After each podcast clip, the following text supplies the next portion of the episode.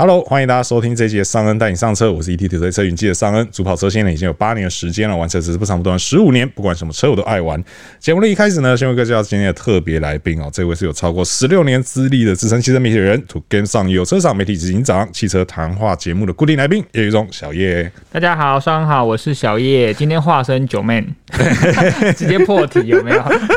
你现在越来越喜欢破题就对了。今天找小叶来上的车哦，是这个姐妹。喷上超跑啦， yeah. 对，因为刚刚都被他破题破完了， yeah. 因为呢，就是日前这个知名 YouTuber 哦，就是这个Joeman啦哦，嗯、他把他的这个 Lamborghini 小牛，他那台是 五八零 二 吧，是对，他把它给卖掉了，然后也和网友分享这个养车的一些甘苦谈啦哦。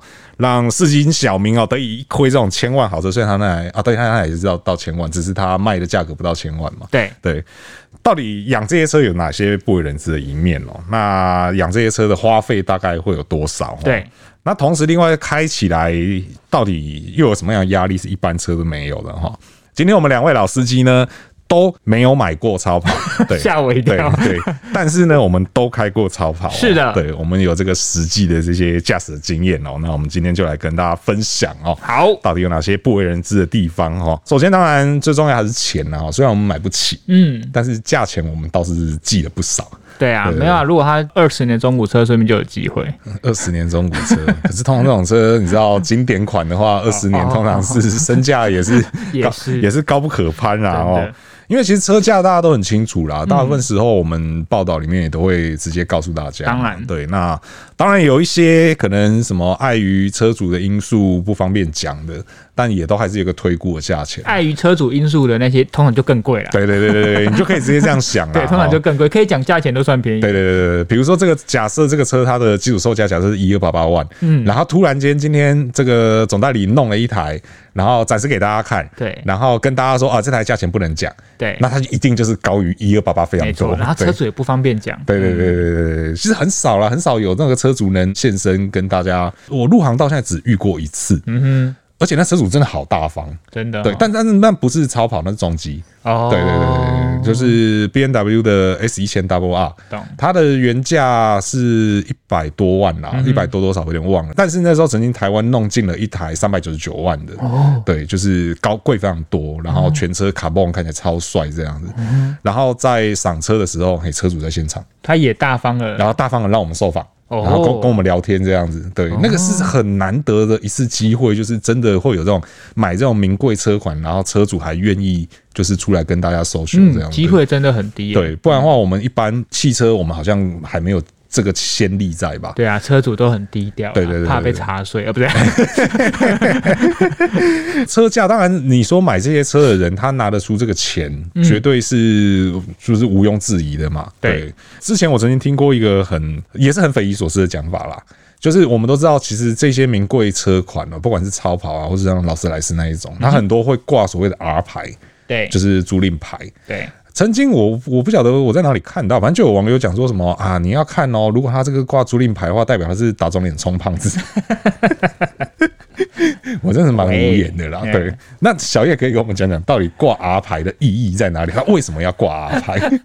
因为我自己本身有开公司嘛，所以关于公司车这件事情，确实会有一些好处。对，哦对，如果说你今天是挂公司车的话，根本不是挂公司车，那有些人都认为说他可能是节税、是避税，这我们。也不能否认，但是这些都是合法管道，你也不能说他这么做是错的，并不是。那而且挂公司车的好处是，它本身它在整个保养过程中很多的费用都是可以在算公司的支出，这也是可以算节税的一部分。是。那除此之外呢？那还有挂。公司车那种 R 牌，他们有一些用租赁的购车，因为其实这个在国外非常的盛行、啊、就是它可能不是作为私家车，它就是用公司租赁的，有点像长期租车的方式，然后时间到三年你就可以换，那可能用相对合理的价格去换下一台车。是，所以在这样子来说，它的持有成本跟它的折旧就会比一般你用私人的名义去买车的时候，它的折旧程度会相对比较少。是，所以其实只是就像你公司，比如说像一般人有信用卡，那公司有公司的商务卡，公司信用卡。R 其实是这样子，也没有什么我今天 R 牌就是打肿脸充胖子，只是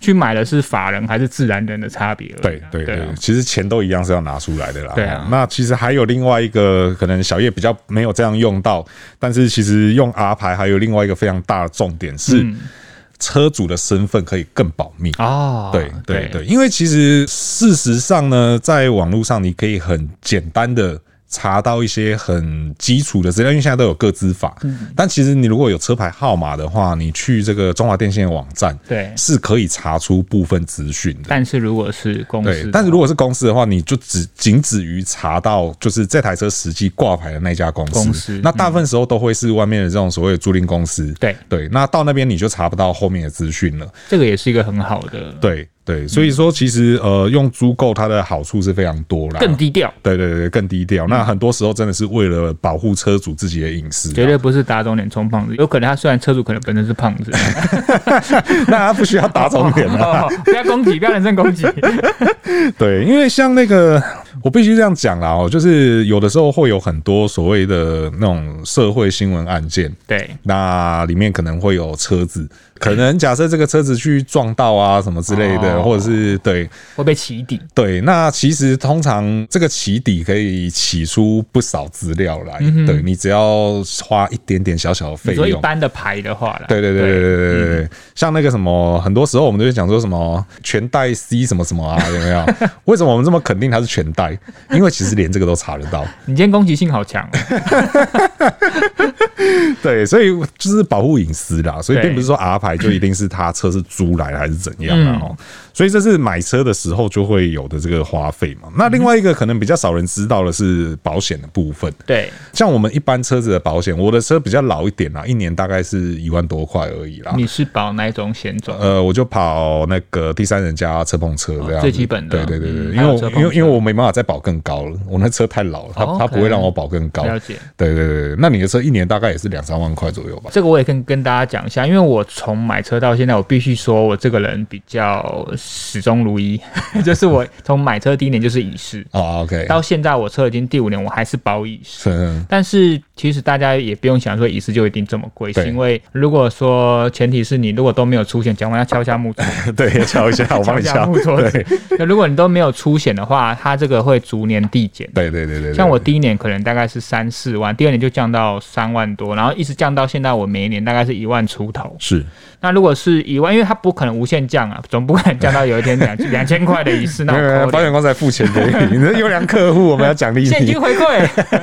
不，它会有一个底线。那我现在大概就是已经到了我那台车乙式的最低的价格，就是每年大概一万多。那因为对我来说，乙式的相对的保险一定是蛮好的嘛。我相信这个我们也介绍过各种险种的差异。对。那再来说，我今天开的是进口的车款。对。我随便一个车门的烤漆可能就是这个价格，就是再再敲一下，就是、再敲一下，今天今天敲桌子大赛， 对, 对啊，所以我是觉得这样子的保险对，而且我又很常开高速公路，然后我身边又很常出现一些豪车，是，因为我常在信义区出没，所以很多豪车，所以我这样平均起来，我大概就是用乙式一个一年大概一万多块，所以我觉得很合理啊。是，那因为你看我们这种一般人大概保险的认知就是一年花到三四万已经非常多了嘛，对不对？对，这种超跑它的保险。我跟你讲，它的保险价格也非常好好推出来啦。对，因为其实台湾做超跑保险的这个品牌并不多。嗯，那像有一些品牌，它就很直接的告诉你哦、喔，就是好，你车要来找我保险，对不对？那你的保费呢，大约就会是你这部车车价的 百分之二点五。嗯，好，每年都是这个 百分之二点五。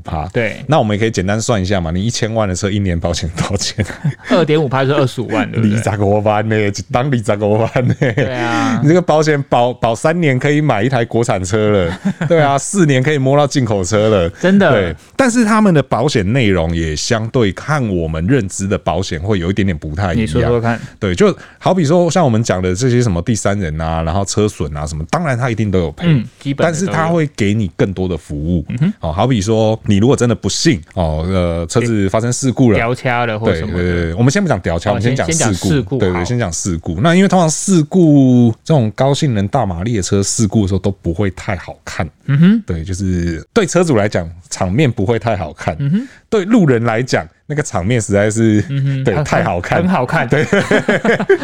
所以保险公司第一时间会赶到现场，嗯、那想办法帮你维护就一样车主的隐私，保护当事人。对对对对，嗯、因为毕竟这种车子其实都很贵啦，那会开这种车的车主大概也不会是一般人啦，嗯、对，所以保护车主隐私，那保护车主隐私就有很多种方式嘛，就是帮他戴头套。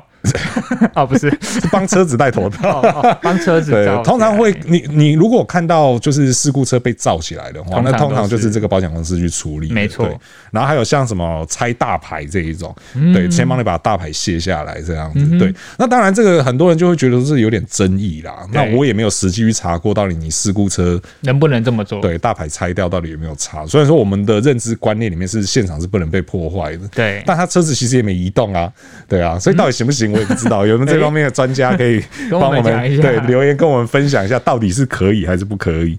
对，那当然后续的什么帮你把车拖走啊，什么这些就是、就是一定的，对，这就不用讲，那一定都有。嗯、对对啊，所以说它的保险贵也是有它的道理在的啦。确实，你每年就必须得要花这个钱啦，没错，不然你可能在路上怎么样了？就是你知道现在网络这么发达，而且这个是最基本的、哦。对对对，你那网络那么发达，你可能弄一个，然后照片很快就流出去了。对。啊，那个其实真的不是太好看啦，所以我相信会买这种车的人，应该这个钱也是会就是给他花下去啦，花下去。对，那再来呢，就是像税金的部分啦，税金我觉得大家就比较高的税金，可能大家比较没有概念啦，我们就还是跟大家讲一下啦。你大概从排气量四千以上的汽油车开始哦、喔，就是大概五万多块了。对啊，那到台湾最紧绷的税制的话，一年是十六点六万左右啦，就是牌照加燃料加。加起来，不过还好，现在大家的超跑这种车款的排气量都有下修，對對對都加了一些油电，所以这也是个好事。对对对 对, 對，像之后这个法拉利要在台湾发表这个二九六，是对它也是排气量变小蛮多的嘛。嗯、对，这个养护成本，所以要感谢一些法规，对，持有成本真的是低了非常多、哦。对，那再来是保养的部分、哦，我想这个可能也是一般人比较没办法理解的地方、哦。对，因为像Joeman他在分享的时候，他也讲说他保养。大概也是花了一次大概十几万嘛，嗯，对，一次十几万、二十万左右。到底为什么超跑保养这么贵？对，所以我觉得这种就是一分钱一分货。第一个我要讲的是，我相信以Joeman的身份，他买得起这样子的车款来说，保养的钱他绝对是花得起。是，只是说可能他第一次踏入了这样子的领域，那他可能认为说，我以前一台车的保养价格可能是多少？对，那为什么到这台车要变这么多？他可能钱不想要花在这个方面，或是他的价值观还不允许这么做。是，但是我觉得这种都是同等值涨。比如说你一台车一百万。跟一台车一千万，好，我们都知道，除了车价的差十倍以外，零件的价格通常会比你单车，因为整台车买零件相对一定比较便宜，可是当你一个一个去买这些零件的时候，是不是就会变贵很多？对，这个是合理的嘛？对。那再来是说，因为这种车本身车口数就不多，对。哦，它的零件备料不可能像国产车，我随便叫料都有，我随便副料副厂件也都有，那种很多都是我可能下了订了之后才要从国外送来的。那这些东西又不是你今天在家叫个 Uber Eats 来这么快、哦，所以相关的整个物流成本原本就会比较高。是，然后再加上他们很多东西可能本身它都是独一无二的，为专为你定制的，所以在稀有度方面，它又加深了这个价格的价格又再叠上去嘛。是，所以综合说，比如说我举例最近，不要说刚才Joeman他曾经说。说过的刹车皮好了，对，像比如说我自己很喜欢的一个牌子叫 Aston Martin， 对，我们不要讲最贵的时候，我们讲最入门的 V 八 Vantage， 那上一代好了，它光是一个头灯可能就是要三十万、三十五万的等级，对，所以你看你一撞哈，一般想说哇，你撞个保杆一个头灯而已，三十几万，你在跟我开玩笑吗？哎、欸，它真的就是这么贵，对。对啊，而且连工带料就是甚至三十万只是本身的料钱，对，还有加工资，所以为什么我跟尚恩、呃、都很讲，希望大家保一些超保险，对对 对, 對，就是你一撞他了之后，他可以比较帮忙 cover 对方的那个成本，对，超额真的是非常重要、哦，对啊，对，那因为其实像这种车在保养的时候，当然一个是它的工时费，嗯，应该就会比我们正常的高非常多，对对，这个我觉得有机会我们要来去问一下，看看到底是他们工时费怎么算的，对。还是有时差，他们比较时差也要算进去，对不对？因为其实那个加码的保养中心心其实就在我们公司的附近，哦，对，离门这边很近，对对对，所以我们外面经常会有各种牛喷来喷去，嗯，所以你也要保超额险，我所以我才要保啊，对对，保超额险，不然等一下转个路口遇到那个真的是麻烦。对， 对，那当然它的材料，我相信可能机油的价钱也就完全不一样，当然，对，因为都是一些专用的油这样子。对，而且这种这些车主应该也不大会有时间，我们不要说那个其他，就是说他可能也不会有时间自己去买机油去给他换啊，对啊。然后另外是说它的有一些在我们看来不是那么消耗的消耗品，其实在超跑上面都是很消耗的消耗品，对，因为它的动力的关系。对对对对对，好比说像轮胎，轮胎的部分的话，我们一般车都会讲说，呃。即便你没磨完，嗯，也是大概可以用个五年左右，五年时间到了，我们就建议是要换掉。更换，嗯，对，这种超跑的话，你没用完的话，大概是十几个月，他就叫你换掉了。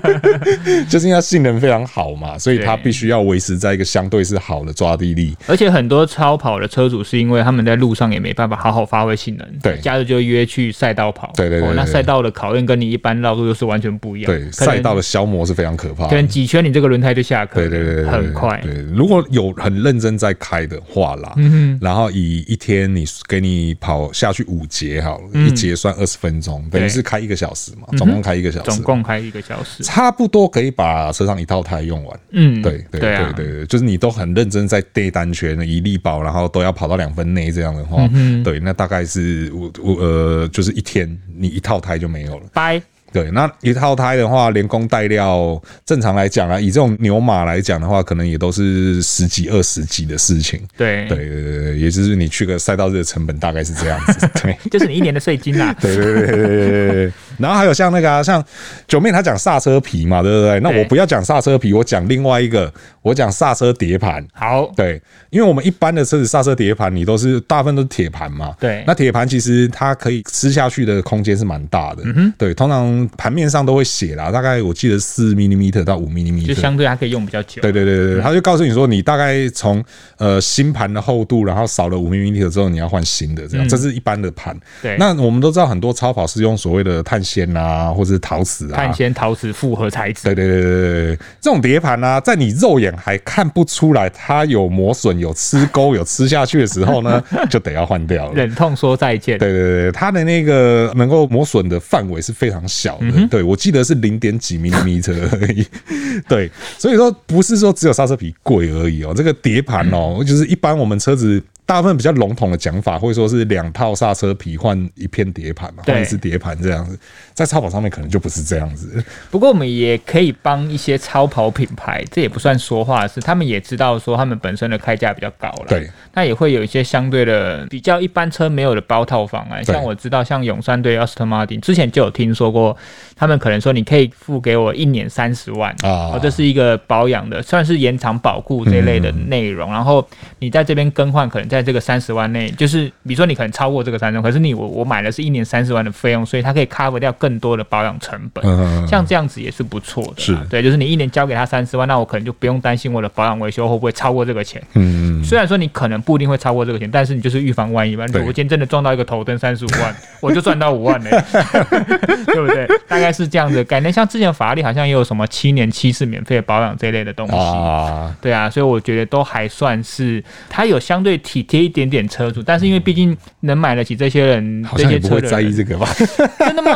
我不知道，真的吗？因为我身边是有一个朋友是开迈拉伦啦，嗯，对，然后就是真的是我已经给你那种我整天在修车的印象了，对不对？對，他又给我那种没有到整天在修车，但是每次修都好多钱的那种印象，嗯，所以让我印象深刻是他的电瓶，对对，就是我们一般车电瓶用个两年三年不过分，嗯，或是用个两，嗯，年差不多啦，对啦，两年上下啦。短一点可能一年啦，他那个好像是半年要换一次，哦，而且他那个车我印象最深刻的是你的，你把车门打开的时候，通常你开车门之后仪表板就会显示一些资讯了嘛，对，可能就是里程啊什么之类的，上面有一个小小的告诉你说这个电池用几天了啊？对，用天来算的，对，用天来算的，哦，对啊，那你也知道这种车电瓶一定不会便宜到哪里去，啊，而且这种车很有可能都是它不会每天开，对，没有错，它对电瓶的状况又更为严苛了一点点，是是是 是，啊，所以我才觉得说它设计那个东西真的是有它的道理的。好啦，那欢迎大家超跑都转电动车。对啊，那这个是我们看得到的，就是养车的一些花。费啦。那其实它当然我觉得还有另外一些啦，比如说像什么油耗一公升没有五公里这一种，这个我相信大家都会有认知、啊、对对对对 对, 對、啊、但还有一个我觉得我比较想特别讲的是，就是、嗯、其实这应该是要放在后面啦，这个因为也是花费之一，所以我觉得我想要在这边讲，你说说是开这种车停车费哦、oh ，对，我觉得那停车费通常都不会，就是会会比正常车高，嗯，对，因为正常车你就是啊，反正车停停车场有格子你就进去了嘛，顶多你估摸一眼，可能选一些位置嘛，对不对？对对对对对对对、嗯。但这种车的停车费可能就是你知道，它可能要找更安全的停车场。我们就举一个最简单的例子，好，比如说大家都去饭店被人家请客过，對對對對對，或者去吃个下午茶，对。那有一些饭店其实比较好，是他们在盖的时候就会去了解呃这些坡道该有的设计，对。那有些车可能有一些饭店可能比较相对老旧，你这些底盘比较低的车是进不去的。对，那你那个时候你就要停门口。对，那停门口的费用就跟你停下去停车场的费用是不一样的，好不好？我每次很好奇，到底停门口要多少钱？不如我们就分享一次。对，我觉得好像可以找时间来实测一下。那你去实测看看，再跟我说。对, 對, 對，到底停门口要花多少钱才能停门口哦？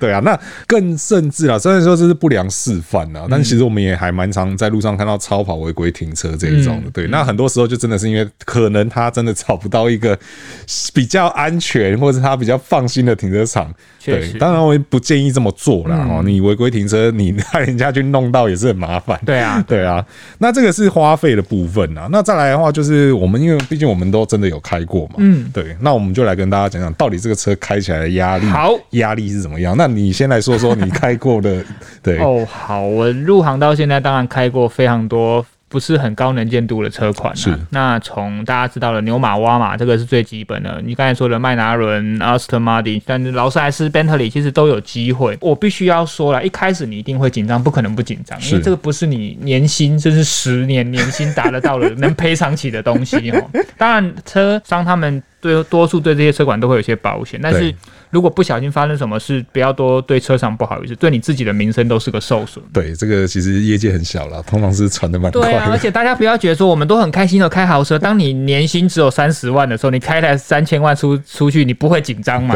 这不一定是好事、欸。对，真的。而且我们还要尽可能把这台车的各项方面都测试到嘛。对。好，那一开始那几年真的是很紧张，那到后来慢慢你就把它当作它其实就是一台四个轮子的车，压力会减小。好处是什么？我也必须要感谢这些超跑车厂，是这几年越来越新的超跑，它开起来其实没有像以前的老的超跑这么难开。是，我就举一个刚才尚恩说的那个迈拿伦，欸、其实迈拿伦的车还蛮好开的，而且它的底盘反应，我必须要说，可能因为它的本身车体架构，加上它的悬吊调教，还有它的那个很特殊类似这种水滴式的座舱的，第一个它视野好、哦、第二个是呢，它的悬吊甚至有，不要说一些改装车那就算，有些甚至像比如说一般的那种轿跑车型，它的运动版本来说，我还觉得超跑的悬吊比较舒服一点，我自己的感觉，尤其是像比如说迈拿伦，或者是我最近也蛮有感，这几年蛮有感，像是 Lamborghini 的车款，对，不知道是因为它并入了整个福斯集团，然后奥迪什么其他品牌对它上下其手，我真的觉得这几年的 Lambo 开起来蛮好开的，是，而且我们在之前在赛道上也开过迈拿伦也好，也开过小牛啊，或是不管是四轮驱动或是后轮驱动的版本都开过，是。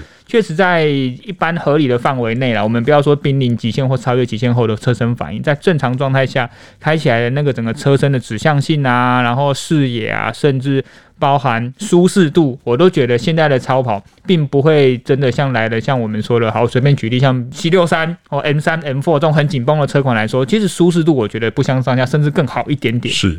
所以我觉得最大的压力是来自于当然车身的价格，还有上下车的难度因为这些超跑真的都很低嘛，对对 对, 對，然后低就算了，有些门槛开门的方式特别，对对 对, 對，那比如说好匝道式，有时候你在停车位的时候，你不会大家会注意上面能不能容许，對對對對對對對，除非你开后箱门，对，那开这个车你一直砰、呃、我的是啊，我的刀我的车门刀撞上去了。那还有一个是有些车款，比如说像之前比较有印象，比如迈拿伦或者是莲花、哦，他们车体设计很妙，是车体低就算了，门槛低，就是它的门槛还很宽。对，它的门槛宽就代表说你从车内要跨进去你的座位那个距离是很横向距离是很宽的。对对对对。那、啊、你又不能踩车子。对。所以跨进去跨出来也是一个难度。对，对我来说这些都是蛮大的一些问题。对，嗯，对。那其实因为像我之前刚好，我觉得在赛道里面开真的是你感觉不太出来那些压力。当然你不要自己玩得太疯。当然当然。对对对，不然其实这些车在赛道里面确实是都很。很有乐趣，很有乐趣。对，然后你也不会觉得说有什么压力。可是，在马路上，我觉得那个压力其实真的是，真的是有那么有那么一点大啦。因为我刚好有开跟Joeman同款的那个、嗯呃、小牛 五八零 二 在马路上试驾过，是，然后也大概那一天大概开了三四个小时左右，嗯、那也几乎都是在台北市区和山区这样子。对，对，几个问题吧，我觉得。在视野这一方面来讲，嗯、你可能一开始坐进去的时候，你会觉得那个视野好像是没有什么大问题的。嗯、可是当你周围围满了摩托车的时候，那就是一个很大的问题。而且现在又很多高底盘的车越来越多，对对对对对，你就觉得我困在车阵中，我什么都看不到。对对对对对。然后他们到底看不看得到我这样子？对，因为像那个小牛的车顶高度，嗯，差不多是只到一台一二五速克达把手的高度。所以电影中你可以装过货柜车下面是真的，那个绝对是真的。对对，因为我之前骑摩托车路上遇到的时候，我还特别瞄了一下，我说：“哎、欸，这跟我的摩托车把手高度就一样高哎、欸。”对啊，就是大概一米多而已。所以其实你的高度就已经相对比别人矮非常多了。嗯、那你能够看到的范围自然也会比较有限。对对，那。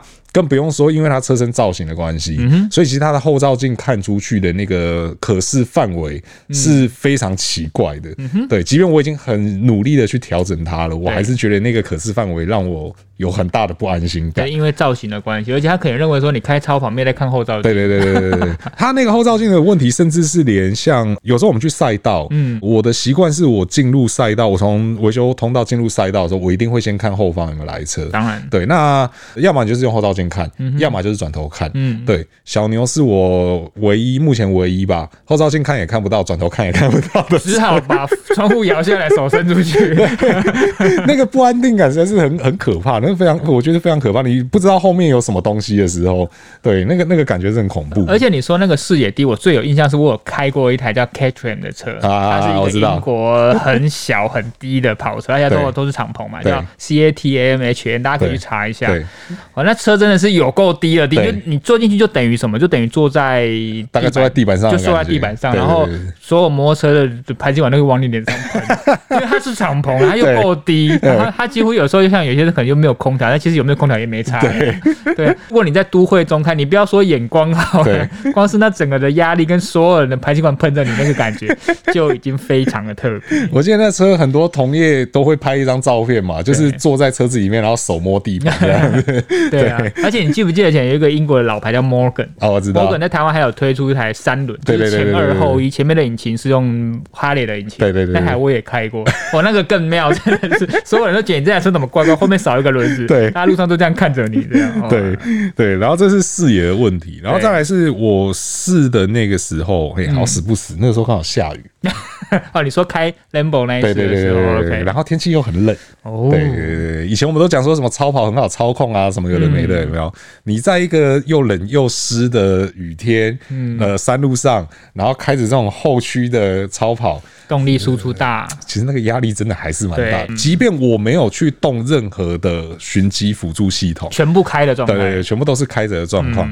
你在出弯的时候，你真的还是能够感觉到你的车尾在慢慢的往外溜，慢慢。慢慢的往外溜，对啊，对，那我油门控制也已经非常的小心了，嗯、对，这个其实我觉得也是一个，如果你没有常在开这种车的时候，你会很容易忽略掉的地方。这也是一个技术门槛、啊，对对 对, 對，还有一个驾驶门槛在，所以我觉得也应该是这些品牌，当然我觉得所有品牌都应该啦，都是应该办一些类似的这种驾训课程，它绝对是超越一般我们在外面上的那些驾训课的内容。你要更去了解说，你车身在这么大的马力下，你油门开下去，你刹车踩下去会是什么样的反应，这些。我觉得都很需要大家去了解，这是很重要的课程。是没错，然后再来是最后一个啦，这个我也觉得很有感，就是开这个车还有一个非常非常大的压力是什么？外界的压力。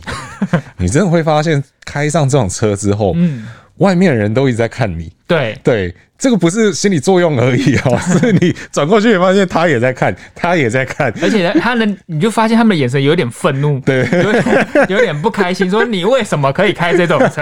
好，这个是我自己想的，没有，是开玩笑的。所以我不知道你会不会啦，我我去试驾这种车的时候，我通常会稍微注意一下自己的服装仪容，服装仪容整理开始。对，我不太敢乱穿，你知道。不过我觉得有一个好处是，这我不知道算不算好处，是因为有时候比如说我们在切换车道的时候，有些人比如说我。开小车，大家认为啊这个是年轻人或者这个可能是女性朋友，他就不太让你。当你开这种车，你方向灯一切下去，大家通常都会让你。哦，这个这个不要碰，这个不要碰，大家都会让你。对，什么叫摩西分海就是这样来的，就是这样子。对，没错。对，那最后你要讲一下关于那个。这个某 YouTuber 他遇到的问题还某啊！你明明都讲出来人家名字。Joeman 他有遇到一个问题，我也觉得很奇妙，因为他说他后来卖到这台车的原因有几个，比如说价格嘛，比如说油耗学，这个都是但应该入手前就会知道。最后一个比较不能让我理解的是，他说开起来会腰酸背痛。对，这件事很特别。是好，第一个啦，第一个是。它的座舱的空间确实跟一般车不大一样，但是我也必须要说，小牛的空间没有很差、欸，小牛其实真的很好开、欸。对对对。